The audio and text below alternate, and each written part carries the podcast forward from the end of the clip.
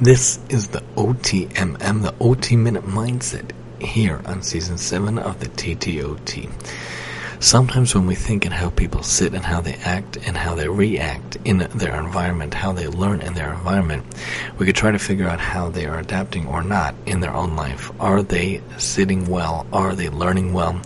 Sometimes adaptive seating is called for this year. I am full time in a District 75 school, a special needs school, and a lot of the kids are not able to sit in the chairs well and not able to really learn well. It would be ideal to have adaptive seating. Adaptive seating is very expensive, even a wobble chair, even a rocker chair, even a therapy bowl chair I love. But a simple solution sometimes would be TheraBands. Look at how your kid learns. Look at how your kids are involved in learning. If they're learning, are they sitting at the right proportion, the right ratio, 90 90 90, the feet flat on the floor?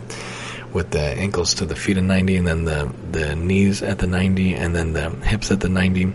Are they sitting in the right position? Is the furniture appropriately sized for them?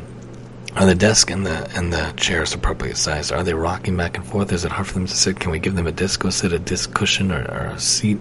Can we give them TheraBands or a therapy bowl or a therapy bowl chair, which is my favorite, or the rocker chair? How do we think about how they sit? How do we sit? I would only want to sit in an ergonomic chair. Thank God they give us new chairs in our current office that I share with the other OT and the PT. But if I didn't have a chair like that, it's very hard to work. It's very hard to sit. It's very hard to learn. Make sure we think about the seating that we have for us and those around us in our lives. And that's the minute mindset here on the TTOT.